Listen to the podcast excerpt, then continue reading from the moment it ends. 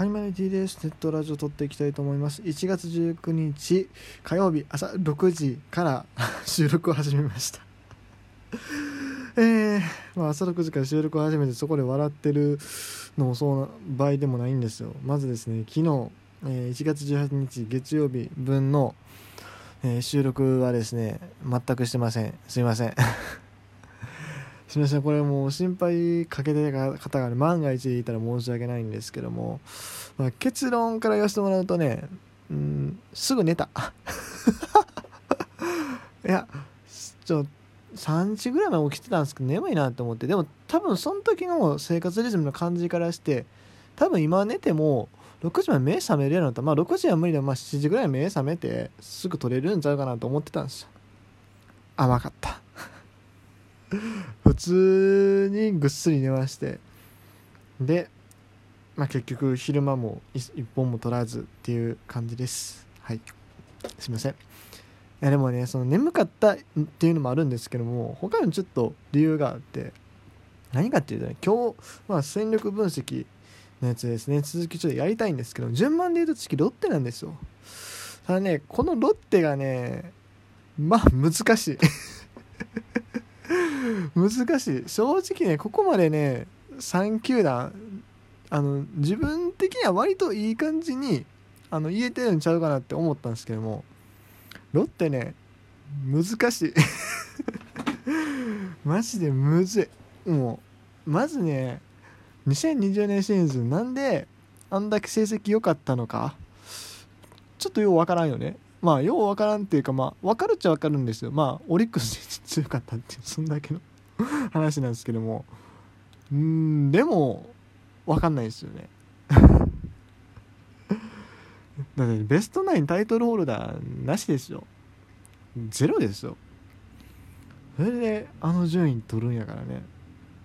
もちろんまあいい試合をしてるまあこうあのなんだろう、えっと、守り抜く野球、まあ、そういうような見方もできるこう隙のない野球をしてる。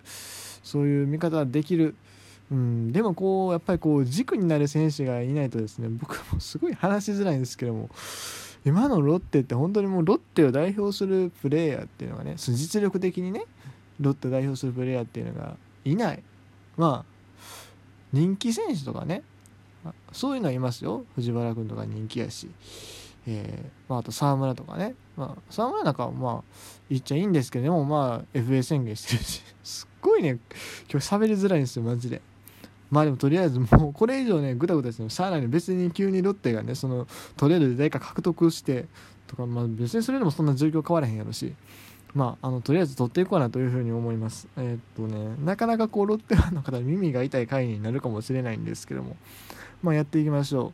えーっとまずはこのオフの戦力補強はないですよね、多分まあ外国人とかはちょっととりあえず飛ばしてるんで、えーまあ、日本人の補強はなかったかなというふうに思います。問題は対談ですよね。えーまあ、チェーンウェインが対談し、沢村が多分出ていくやろうなと。で、松永はこれ残るんかな？どうなんすかね？な感じ。もうあとプラスアルファで言わせてもらうと、えっと、清田さんが無期限謹慎という風になっております。まあなんか明るい話題のあんまりないような気がするんですがまあドラフト見ましょうドラフト。うん。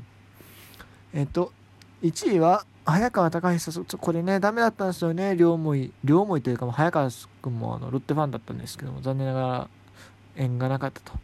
そしてえっ、と鈴木翔太投手を獲得しました。ロッテはね結構この外れ1位当てがちよね。ロッテ外れ1位強いよね。競合して。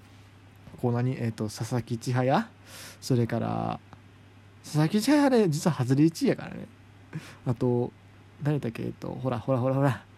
ほらほら。ほら。なんで出てこへんねん。なんで出てこへんねん。えっとあ安田君そう安田君ね。そう。まあまあふ藤原君みたいにこうあのなんだえっ、と一巡目のやつでガッて当てちゃうパターンもあるんですけども結構外れ1位の競合強い気はしますけどね。まあそんな鈴木翔太君こちらもサウスポーでねまあ早川君がこう抜きん出てるからねあれですけどもまあでも鈴木翔太投手も普通にいいサウスポーですようん。そして2位が中森俊介投手。これ明石商業のね持ってったねいいピッチャー。この辺も多分甲子園あったらワンチャン1位指名になってたかもしれないクラスだと思うんでね全然すごくいいんじゃないですか。で、えっと、3位が、えっと、左打ちの内野手ショートストップですね。小川流星選手です。もうとにかく守備が硬い、えー、まあ小坂選手みたいな選手になってほしいというね期待が込められてる選手のようですね。うん。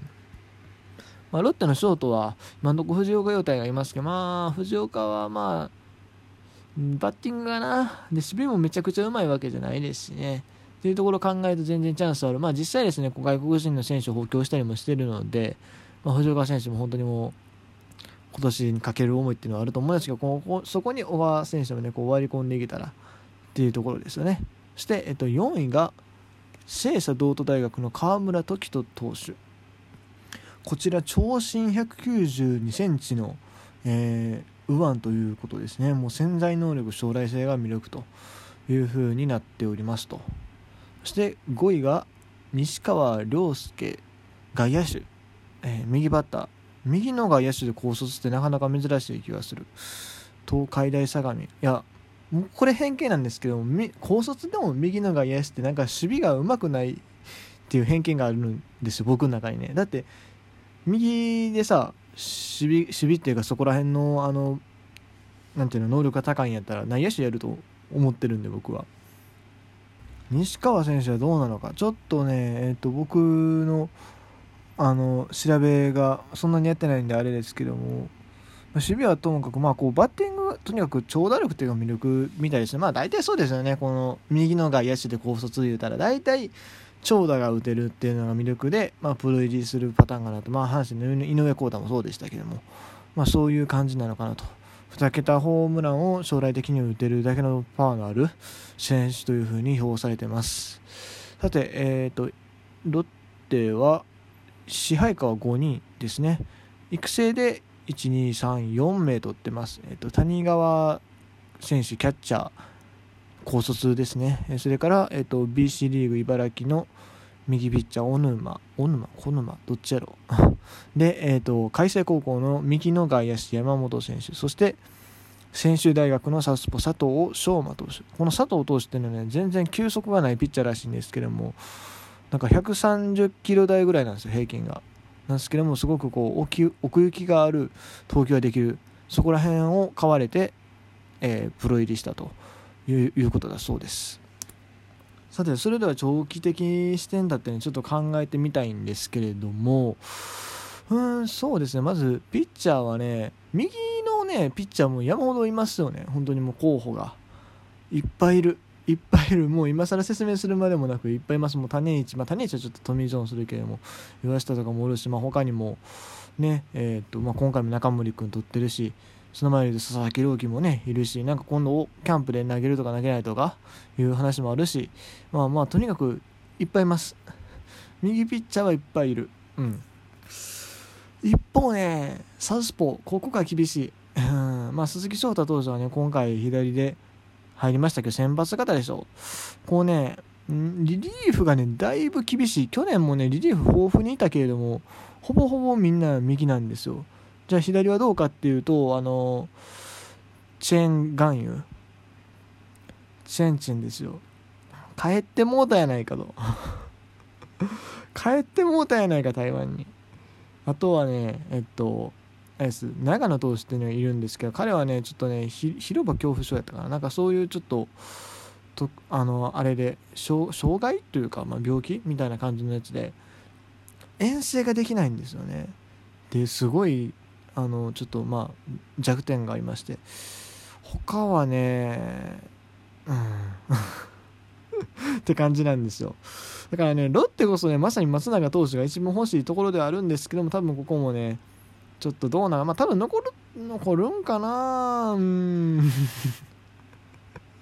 すごく難しいんです松永投手的にはもっと金が欲しいんでしょうけどもでもね、あの年俸をあんまりこうやりすぎるとまたバランスがいろいろおかしくなるっていうのも福田周平のね選手の時でよく分かってる話なんでそこ難しいしっていうところで。まあでもとにかくね左のリリーフがおらんちゅう。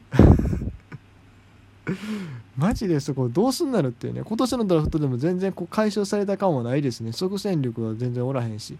さてどうするんやろね。そして野手です野手。キャッチャーはね田村がこう今頃ね幕張の正捕手としてどんどんと君臨しているのかと思いきやなんかあれれ？って感じなんでね。まあどうなるんですかね。うん。まあ去年ねえっと去年19年シーズンに、ね、ドラフト2位で入っている佐藤俊也選手はね、えー、期待されているところかなというふうに思いますが、まあ、まずは田村選手が攻撃を吹き返さないとっていうねところかなと。そしてファーストはねまあ今回個人が多いポジションなんですけどもまあ井上誠也という選手がいますが彼は実は30代です。ちょっとやばいよね。うん。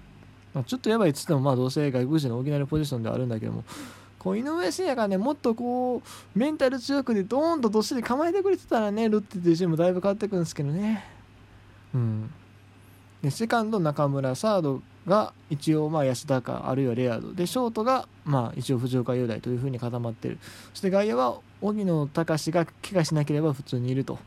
でレオネス・マーティンが外野ライトでレフトがまあ菅野とか角中その辺を使ってるっていうところでまあでもね外野はね割とね期待の選手いるかなと和田幸四郎もそうですし藤原恭太とかもおるしただでもね彼らがこう伸びていくためには僕絶対ねあの強打者が必要やともホームランバッターが。もう何が何でもそこは欲しいよね。